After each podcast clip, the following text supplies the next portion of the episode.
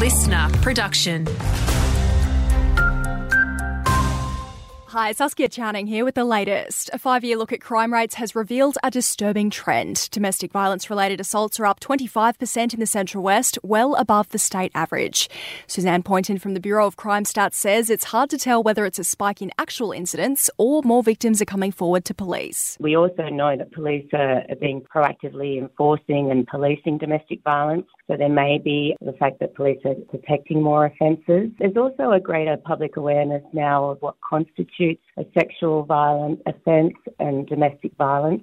There's been a slight uptick in farmer confidence across New South Wales in the latest Rabobank report, but it's still firmly in the red, with 61% having a negative view on the year ahead.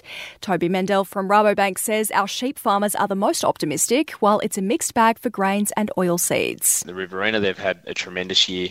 Uh, some challenges with it, some uh, a wet harvest, but uh, in comparison to the central and northern part of the states where uh, the the yields and performance of the crop was a little bit more patchy just due to a lack of uh, in-season rainfall, and then further out west there, there wasn't enough moisture to sow at all. Uh, and an important cub date from Taronga Western Plains just in time for the school holidays. Three lion cubs born at the zoo back in October have finally been named.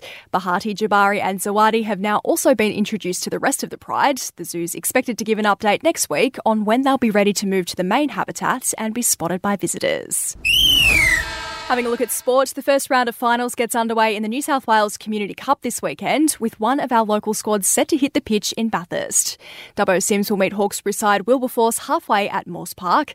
The rivals battling it out in a T20 clash for a spot in the quarterfinals at the end of January.